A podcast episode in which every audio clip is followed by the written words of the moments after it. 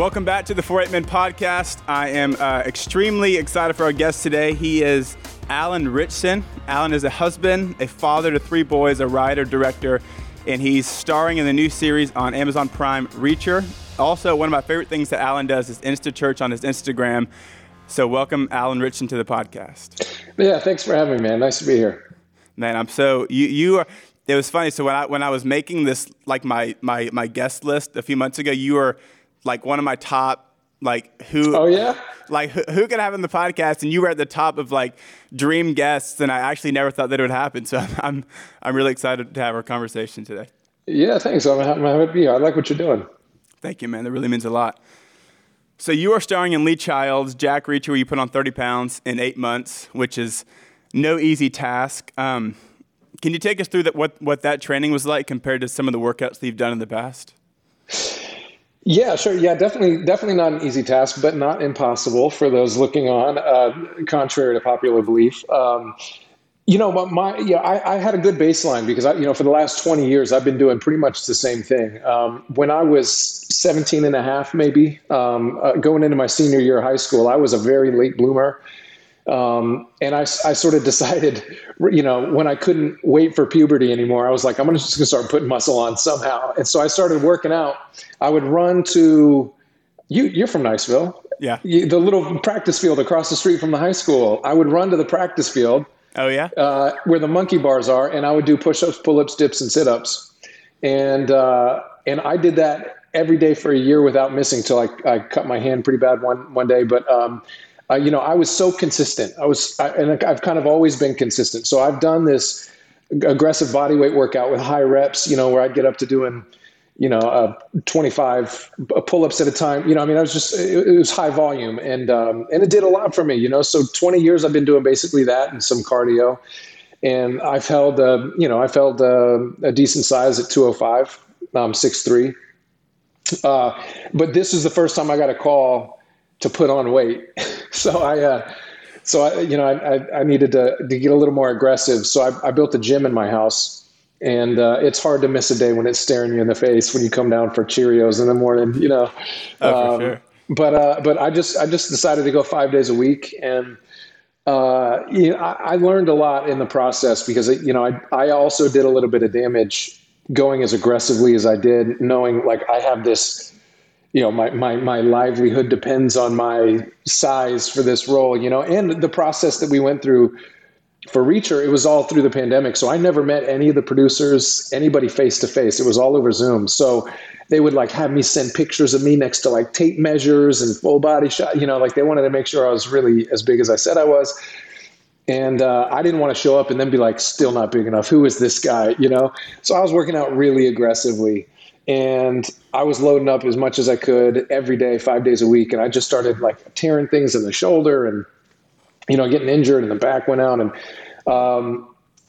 so I put the weight on, but I needed to learn how to work in a way that's supported longevity, and so I started looking into hypertrophy and more high volume workouts that that support the way that our mechanics are meant to load, and so now I've sort of found a nice formula that works for me where I do use weights all the time. I'm keeping the weight on. I'm at 235 now, and I'm maintaining there comfortably, but doing it in a way where I'm not getting hurt every other day. So, the transition for me was really going from, from those body weight workouts to the gym, and just hitting that consistently 5 days a week. Yeah.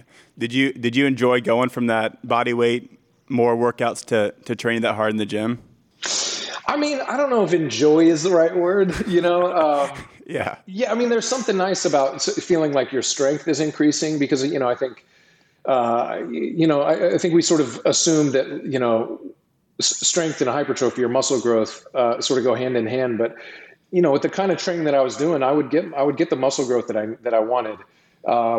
But there's a difference between like endurance and strength, so like the fact that I could bust out like 38 pull-ups at whenever I felt like it was, it's one kind of strength, but, pushing like, 400 pound bench press is a whole different kind of strength. And I've never really been interested in that. I feel like that's more like a, an ego boost talking point, you know, like how much you bench, bro. Yeah. You know, so I wanted to stay fit and just know that I could, you know, I could handle anything. But so switching to weights was a little tough because it was humbling. You know, I couldn't move as much as I felt like I should be able to for my size, you know? So, you know, which of course, I mean, I'm super competitive. So I just took that as a challenge to like move it anyway, you know? Yeah. Yeah. So it was tough transitioning. 'Cause I just wasn't really used to doing that kind of stuff full time. Yeah. Was the physical side of training harder or the nutritional side? I mean, you know, probably the nutritional side for reasons you wouldn't guess, which is, you know, I just don't have the discipline there. You know, I can get myself in the gym. I can get myself through a workout. That's no problem. Getting myself to not eat an entire batch of cookie dough, that's a whole different challenge that I'm not, you know, I'm not up for that task. So it's harder in that sense where I've always lacked the discipline because I just love food. I love to eat, and, you know, and I've got a super high metabolism, so it's genetics, but I also run a lot. So I used to look at it like I'd punish myself, you know, like I'd eat whatever I wanted. The next day I'm like, you little, like now you got to pay the price, you know, and I'd be huffing through a run, feeling like I just had to beat that out of me. But, you know, I see it a little differently now, but, you know, I would sort of run it off, you know, but you know, the other thing too about putting on size is, you know, you're bulking, so you can get away with a little calorie surplus. So it was not a strict diet. I can only imagine how much food you're having to eat to put on that much weight. That's remarkable. Yeah. At some point, you know, I had to get a nutritionist near the end of production because my body was so broken down and I didn't know what was going on, but there was like major problems. Like my body was failing, you know, I was getting, muscle spasms, like constantly, like full body Charlie horses were like entire sides of my body would seize up and it was like very painful. And I just hope it would go away. I was like drinking cranberry juice and eating like spoonfuls of salt. Like I didn't know, taking potassium pills. Like I didn't know what it was and none of it was helping. So I got a nutritionist and he's like, oh, you know, we just need to whatever, focus on your macros and, you know, up your, you know, your vegetables and protein. It was just, you know, he just gave me basically like a basic diet with 4,500 calories and it still didn't really do anything. So, I was eating a lot. It was a full-time job to eat, but, you know, and like 230 grams of protein a day, you know, you got to get creative. You got to get it down.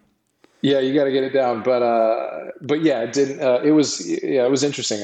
I thought that would kind of be a magic bullet if I got strict and had a nutritionist, and it still didn't help the issues I was facing, which was due to a medicine I was taking, an NSAID.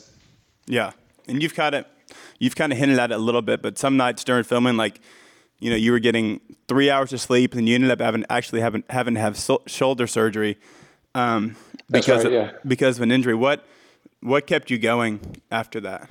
After the shoulder surgery? Yeah, like just after like the physical toll that, you know, that not only even the physical side, but I mean, even preparing for the role with, you know, the scripts and being away from your family and doing all those things. Like what kept you going when you had a setback like that? I mean, you know, for better or worse, I've got a pretty incredible motivator. Whereas, you know, the entire show that I'm on rests on my shoulders in a lot of ways. Like if I let the show down, if I don't meet these goals, if I'm not where I need to be mentally, physically, if I'm not prepared, you know, if I'm not on those pages and like knowing exactly what these scripts are saying every day, you know, I'm letting down like hundreds of people, you know, and like they're working right behind the camera. So it's, you know, this is my job. I'm incentivized to be fit in a lot of ways, you know, kind of at all times, camera ready. So, you know, a lot of people don't have that motivator, right? What motivates people to get up and, you know, slog to the gym and get a workout in when they don't have a livelihood that depends on it? You know, it's harder for most people. I mean, to be honest, you know, I've got a good excuse to get up in the morning and get this kind of work done, and focus on myself, you know, but, it was the pressure. It was the pressure of this show, you know, wanting to do my job well, you know, And, you know, and then getting through it, it was sort of like, as I inched closer to the finish line, it was like a countdown, like 3 more weeks, like, you know, we're going to wrap in 2 weeks, 1 week, like I'm almost there, you know? And then I sort of fall across the finish line and I head home and start sort of really assessing what's going on. I see some doctors and, you know, we get some x-rays and MRIs and we find out there's like major damage. And so I got some surgery, and it was the right time for me to slow down and take a beat and, you know, give myself 4 or 5 weeks to really rest and recover. And that was what I needed. You know, I really just needed a little break. And then I jumped back in, and I feel better than ever now. Yeah. That's awesome. As an actor, because I watched the show over the weekend, and it's Amazon's biggest show. It's the fastest show on Amazon to renew a second season. I think you said Friday to Monday, right? Yeah. I mean, it was incredible. I mean, the viewership has been incredible. The support by the fans has been, it's really kind of unparalleled. So yeah. You know, in just 24 hours, I think it was one of the top 5 most watched shows of all time on Amazon. Like that's awesome. Just incredible. Yeah. Yeah. So when you found out that you got that role, like what's that? Because I heard the story I think you said your wife was napping, and then you went in there, yeah. and she thought that something happened to one of your children. But what did getting that role mean to you? Yeah, for those that don't know, that was I'm as you can probably tell, I'm not anybody who's short for words most of the time. I was speechless when I finally got that call. It had been. You know, maybe a year. And there was a moment at the very beginning where I was passed on for the role. Everybody was. It just, you know, what the sides we had to work with or whatever, the timing just wasn't right. And I got a second chance and then it happened, you know, months later. But it was a long, drawn out process. It was very competitive. And you know, I had fallen in love with the books by the time we got to that point and really wanted it. And when I got the call, I was up at my cabin in Georgia with my wife and kids, and they were outside playing. And I was on the phone outside, and I walked in, and I couldn't talk. I was just like staring at my wife, and she thought something bad had happened to the kids, and I couldn't get it out. She's freaking out. And then she puts it together, and she's like, "You got it," you know. And we jump around, but it, you know, it means a lot. You know, this is something that's important to, you know, a lot of people around the world, and I think there's value in helping people, you know, escape for a moment to, you know, to another world. You know, you know, it's important to have some entertainment in our lives, especially this day and age, and. You know, to be a part of something so many people are already aware of is it's great. You know, as an actor, it's kind of something you always hope for. There's a lot of shows out there. There's a lot of product being made. You know, so it's always fun to be a part of something that's already got some recognition to it. Yeah, and you really are, like you said, you're 6'3", 235. So you're really like the perfect fit to actually play the character. Close enough, I'd say. Yeah, but. So really, I mean, you know, like you said, you're such an inspiration to me and a lot of people, even just because, you know, you love to work out, you love to train physically, but not only that, you're a believer, and even being a believer in a place like Hollywood, you know, I'm sure has its hurdles. But so we know how you put on 30 pounds and you changed up your training regimen, but you know, how do you consistently train in your faith? You know, you talk about training 5 days a week in the gym, and you know, what has been that journey like for you walking out your faith? You know, it's been an interesting one. I've found, you know, if I've discovered anything about how God wants to walk with us, it's that he will always surprise someone looking for him, and the fact that he's willing to meet us where we are. I mean, you know, it's in my darkest hours, in the most tumultuous storms, the places where I felt like I'm so far from God right now, like there's no chance I can find my way back. It's in those moments that you realize he's right there. And, you know, I think that's what's really taken me aback. Like through my, you know, process, I had my journey, I had an early midlife crisis where I just fell apart. And I really struggled to, you know, figure out who I was and what I wanted. And it was hard. And, you know, I was not in a close relationship with God. And so there was this crossroads where it was like either I give up and I'm not going to be able to figure this out on my own anymore. And I'm out of here. Or, I find a real reason to live. And I knew the only purpose was, to delight in God and to serve others. I wasn't willing to submit to that yet. I wasn't willing to give up all the trophies and weapons I held in my hands that I clutched so tightly to say, like, this is my life and I'm going to do what I want to do with it. And God beat me into submission. And I finally relented. And even though it wasn't an overnight transition, like me stabilizing and, I didn't get Insta Church up and running the next day. Like, I was still really conflicted, and I was struggling with a lot of like past anger, rage, shame, like all the things that we all deal with, but I hadn't worked through it yet. But I committed to never going to sleep without reading scripture and praying. Never. Mm-hmm. I don't care where if I was the worst day, like I was still on my knees no matter what.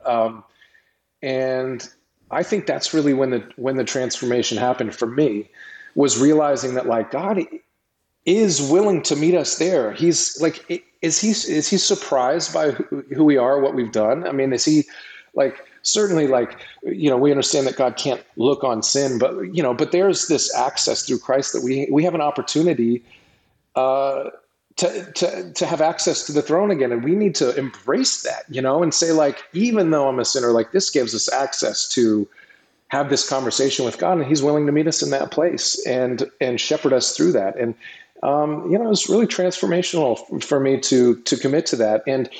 And over time I could see that the ship course correcting, and now our relationship has really changed from this rather violent one, where there's a lot of fist shaking, fist waving, and shouting to one where I really do live to try and delight in the Lord and to live in a way that he delights in me, he's continuing to shape me in that direction. But it was that commitment to prayer and scripture every day. Yeah. So was that relationship birthed out of your midlife crisis that you kind of talked about? I was raised in a Catholic home, very strict, conservative Catholic home. And, I was involved with church growing up my whole life. I mean, and there were definitely fits and starts. But, Hollywood has a funny way of shaking that out of you, of making you question whether or not, we're, sincere in what we believe, or if what we believe is even real or plausible, it really challenges you to decide who you are and what you believe. And I had a hard time with that. So it was sort of this death spiral of like, me fighting where I knew I was being called to be, but yeah, so in a way it was my second chance. It was my sort of rebirth, but I grew up with like a knowledge of, the church and of somewhat of scripture and of God. Yeah. Well, something that I love about your Insta Church is just how I feel like they're super relatable. You don't like everything that you talk on. I love how you always point it back to scripture, because it's not your opinion. It's what the word says. So I love how every time you bring up a point and you talk about Jesus and God, you always say, well, scripture says. I think that's something that's super awesome. And I love how you always talk about the fruit, because I think that's something that we don't talk about as much. It's just right. Like it says that, like good fruit, like a bad tree can't bear good fruit, and a good tree can't bear bad fruit. And that doesn't mean that there aren't, branches that aren't as, as blooming as others. But I think that's what sanctification looks like. It's over a period of time, if you continue bearing good fruit, then you're really attached to the vine. And God is the vine dresser, and Jesus says in John 15:5, I'm the vine, you're the branches, apart from me, you can do nothing. But it's that idea that, like, as a believer, the works of our life, if you want to call it that, it's by looking at the fruit of our life. And I love how you always talk about, as believers and as Christians, how as we're supposed to bear we're supposed to bear fruit, and that's how you see how our lives are going. It's when you look around and you see us producing the good fruit. Right. I mean, but look, like, we live in, like, really volatile times where we're divided, and we are in many ways a product of the media we consume, or, just look at some of the leaks of, like, Facebook and its algorithms and how it's able to warp and shape our, our societies. I mean, we without being very conscientious about what's going in, we have a tendency of becoming, rather vitriolic towards one another. And I think Christians especially are easy to point to when we become anything but those fruit bearers. So I see so much division between us, and so much responsibility on the church to really be salt and light, So I think a solution is really to remind ourselves constantly of what that fruit looks like. I mean, and when we do, and we see those difficult definitions of love that Paul gives us, patient, kind, does not envy, does not boast, is not proud, does not dishonor others, is not self-seeking, is not easily angered, keeps no record of wrong, does not delight in evil. I mean, it's an impossible definition to adhere to. I mean, it's impossible. Yeah. The calling is, it is not without divine help that we can't arrive at that place, but it's what we're called to. And when we don't look like that, at least within the church, I think that looking outside the church and criticizing or judging anybody outside the church is prohibited, in my opinion. But when we look at, at the church, and the church is broad this day and age, a lot of people that confess to be believers that just don't look like that definition of love, that don't look like those trees that bear good fruit, which is talked about in Galatians 5:22. It's just, we have to remind ourselves of what that really looks like, and take inventory and continue to check in with ourselves as a community and say, like, is this what we look like, or has something else sort of gotten inside and started to weave its way in and turn us into something that is, rather violent, whether that be emotionally or metaphorically. But I just think we can't remind ourselves enough as a church of what we're really called to. I think even you can even look at that idea of, like, as believers, we bear good fruit. And that doesn't necessarily mean you're bearing good fruit because I don't want to say you're good, but I feel like over time, like, the idea of sanctification, like, it comes through conviction and through repentance. And over time, that's how good fruit is being birthed, is because you realize that you need to repent, and you realize that that's what Jesus did on the cross, is because we're all sinners and we've all fallen short and we needed a savior.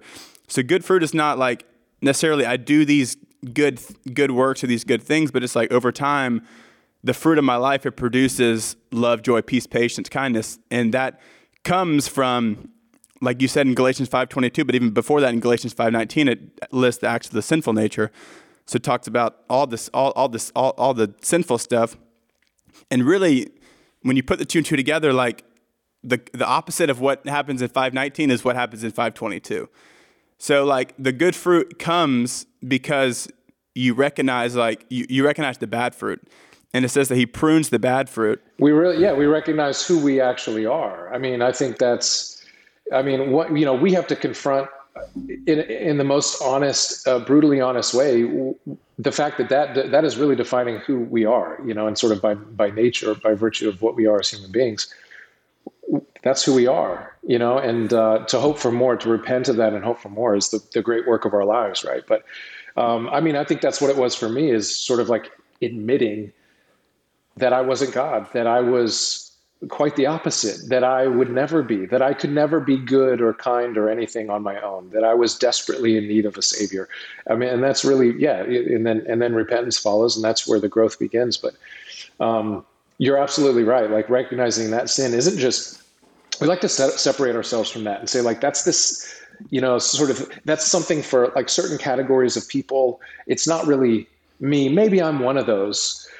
You know, but then we like to attribute, you know, when you look at Galatians 5:22, those fruits, it's spoken of in a way where in context, it's talking about how the completion of Christ's work is that our trees will bear all of those fruits. Mm-hmm. That's the real miracle here, is that we can be, we're not just apple trees. There's not just going to be oranges hanging off our branches. It's all the fruit. You know, that's the miracle of what Christ can really do in us. But the same thing is true for the sinful mm-hmm. side, right? We like to point fingers and go like that. That's for them over there. I can see it in them, but it's also, that's a part of us, and it's all the, you know, all the bad fruit. You know what I mean? That is the sin that lives within us too, and we got to recognize that. You know, we're not going to have one without recognizing the other. Well, I love that too, because it's like, because those are the fruits of the Spirit. So, as believers, we have the Spirit dwelling inside of us, because without the Spirit, like, I'm not bent towards being patient, being kind, being, you know, all these things, having self-control, like, but that's the beautiful thing about the Spirit and those fruits. It's like, when the Spirit dwells inside of you, this is the fruit that's produced out, like, of your life when you have that indwelling Spirit. Right. 100%. And I think we need to challenge each other to that. Yeah. I mean, I feel like that's the thing. I feel like we don't really necessarily challenge people to that, because it's like, because I mean, I don't know, like, that's just something that it's like, because if you don't recognize that sin or that things are a problem, then you're not gonna see the need of Christ if you don't recognize that you need to make a change in your life. Well, I think it also comes down to, we do recognize where we are, you know, often enough to say, like, who am I to say something? Yeah. You know, I know what I did last Friday night. Yeah. Like, I know I should say something, but I'm no better. Yeah. You know, I mean, this is really like the great tool of the devil, right? I mean, this is the great wizardry, is the fact that we can be convicted just enough to not speak into each other's lives. You know, and that's tough. And there is truth to that. I mean, we all want to avoid being the hypocrite, you know,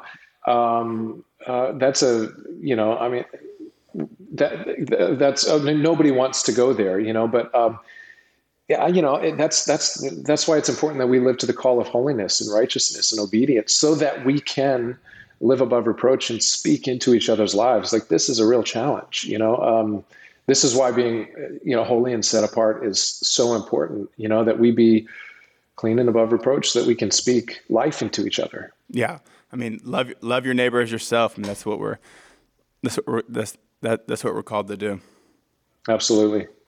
So as, you know, as you're preparing for a role like this and all the time that goes into it, and as we've mentioned, your intensive gym sessions, and being a husband and a father, how do you balance, you know, still being strong in your faith when being so busy, you know, filming movies, filming work, or just doing all your work stuff, and just juggling everyday life? That's a great question. Great question. I'm still working through that.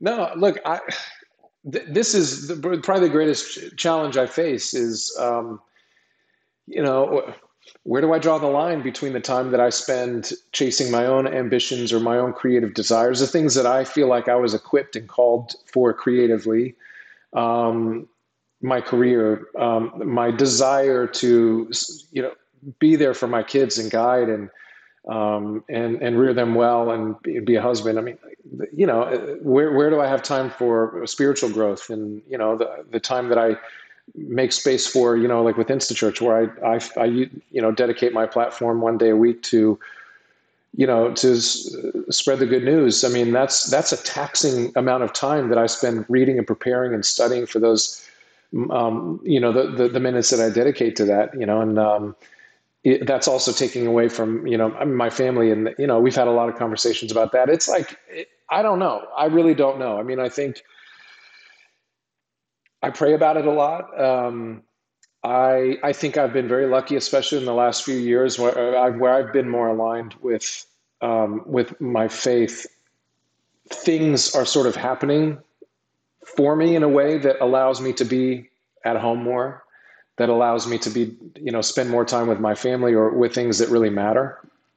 Maybe a little bit of it is a divine happenstance, you know, but it's hard, man. I don't know. I really don't have all the answers. I don't.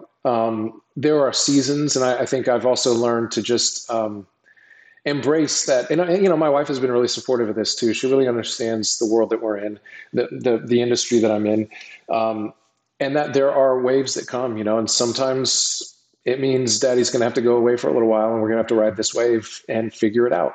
And sometimes that means we all pick up and go, like we did, shooting the first season of Reacher. I was finishing up a show, Titans, for HBO, and they'd condensed all my work into, you know, a matter of months.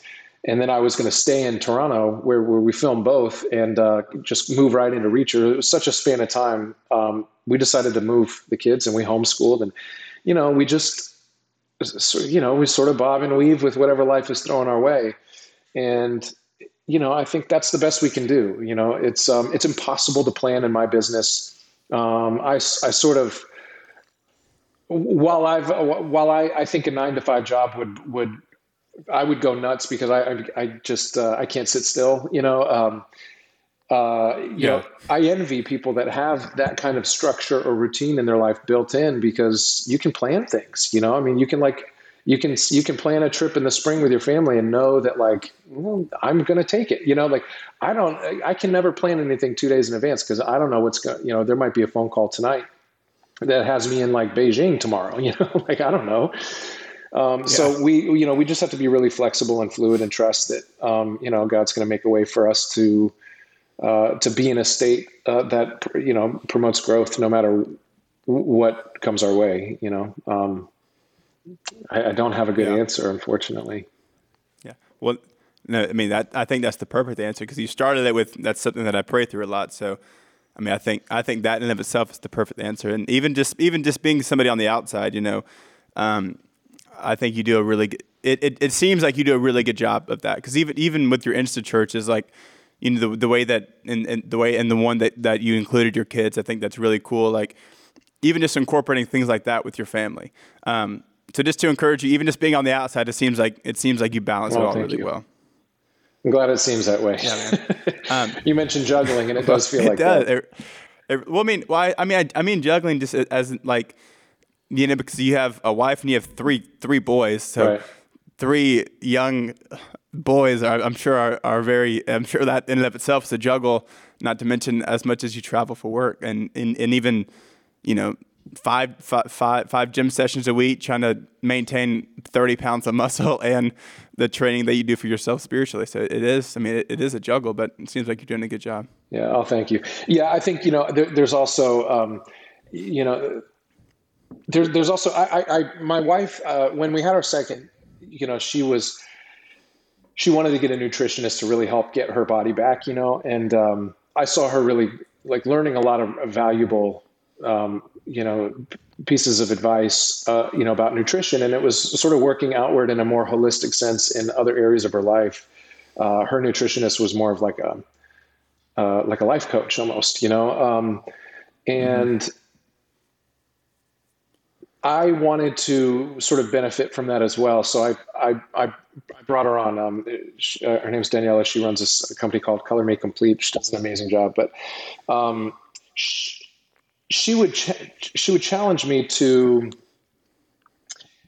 not think about like what I'm giving up. Like if I'm giving up a portion of steak to like let those veggies fit on my plate, it was more about like, what am I trading up for?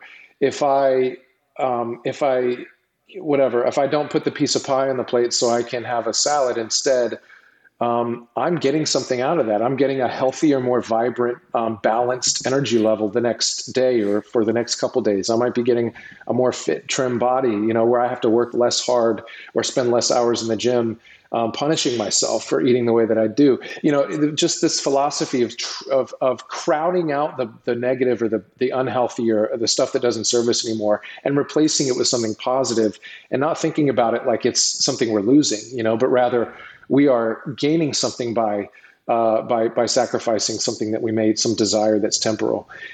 that philosophy went from like the dinner plate to the rest of my life, you know? And so it's become a little easier for me to, you know, I don't watch I don't watch a lot of TV or like sports, you know, I don't sit around and watch sports, and nothing wrong with that. But for me, I know that I don't have time for that to fit. It's not going to serve me well if I sit around on the weekends and watch other people play sports.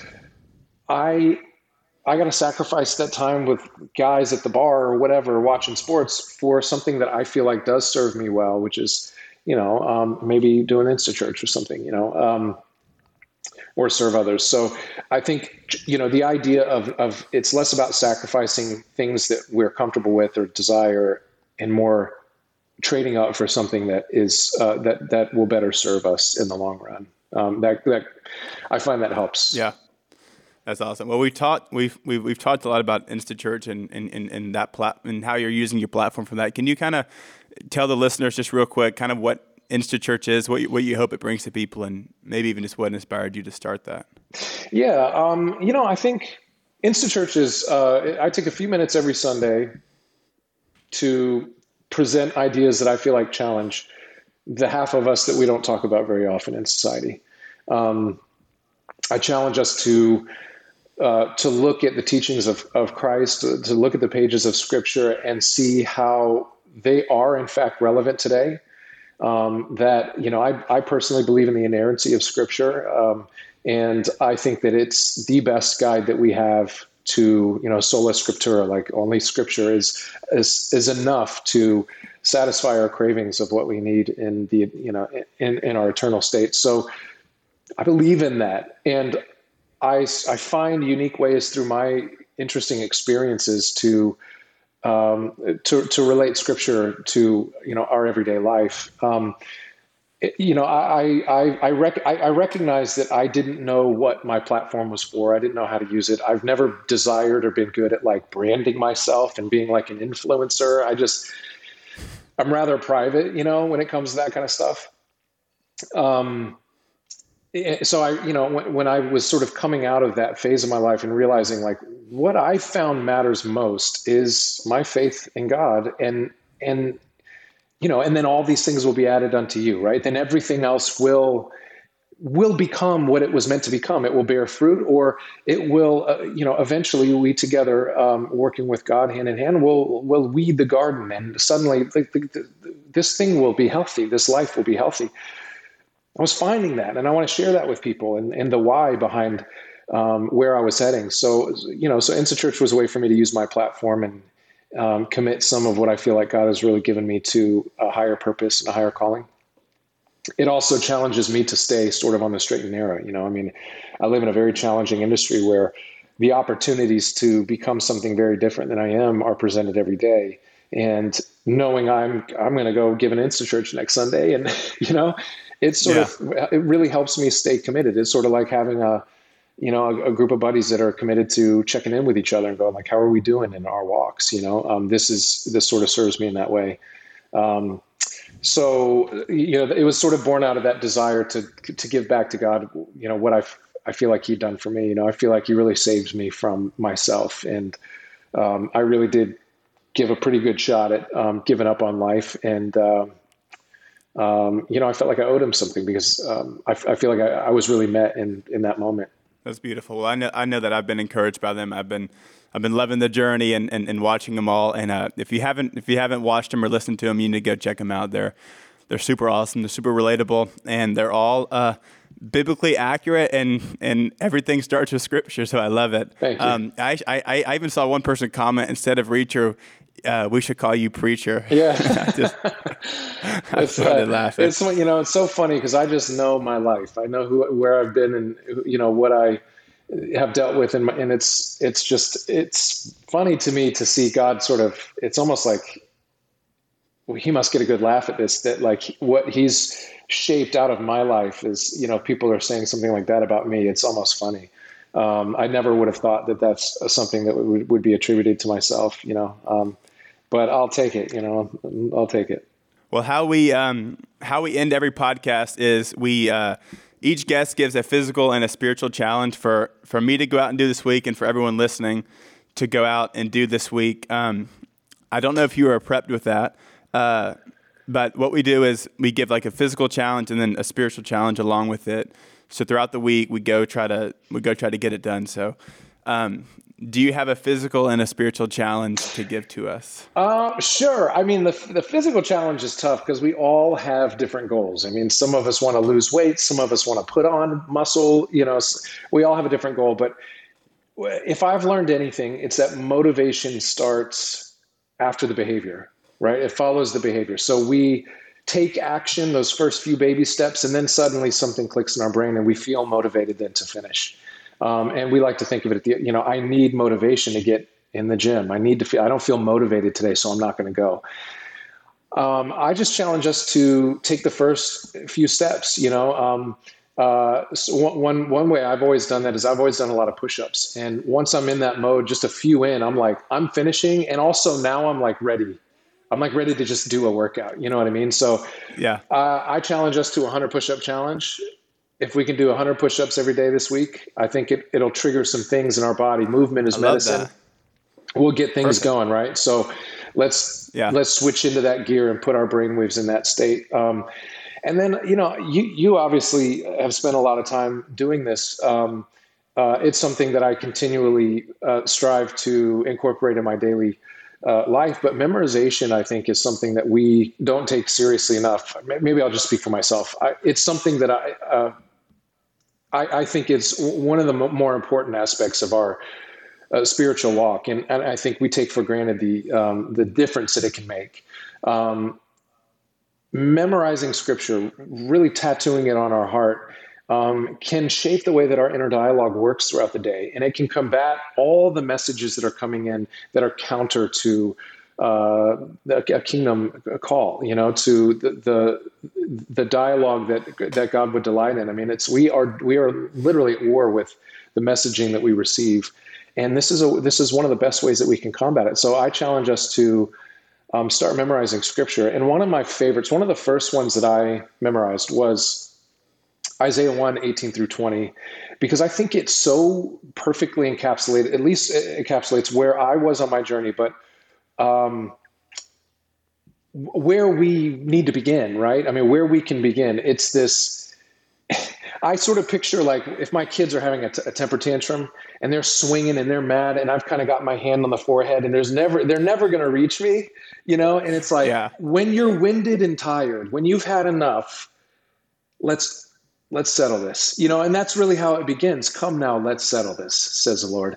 I was there. That's where I was. I was so fatigued from fighting what God really was calling me to. And I heard him say, come now, let's settle this once and for all, right? It's this declaration of who we are, which we talked about earlier, recognizing our own sin. Though your sins are like scarlet, they should be white as snow. Though red like crimson, I'll make them white as wool. This impossible transformation without the help of God. If you're willing and obey, you'll have plenty to eat. If you resist and rebel, you'll be devoured by the sword. Like you will fall to your desires, the mouth of the Lord has spoken. There's declarations, there's promises that offer hope.